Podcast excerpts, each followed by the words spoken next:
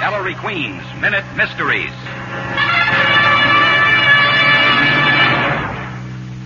This is Ellery Queen with a case I call the crossword puzzle murder.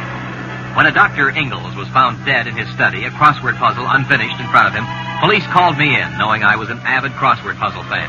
A prime suspect was the doctor's son, Arnold. I noticed the number seven down was circled. I checked the puzzle, and the number called for the two-letter word for a three-toed sloth. Ingalls had identified his murderer before he died. It was young Arnold Ingalls, the doctor's son. In a moment, I'll tell you why. In the case of the crossword puzzle murder, the two-letter word for a sloth is spelled A-I. A-I also happens to be the initials of Arnold Ingalls. Thus, a puzzle unpuzzled a puzzle.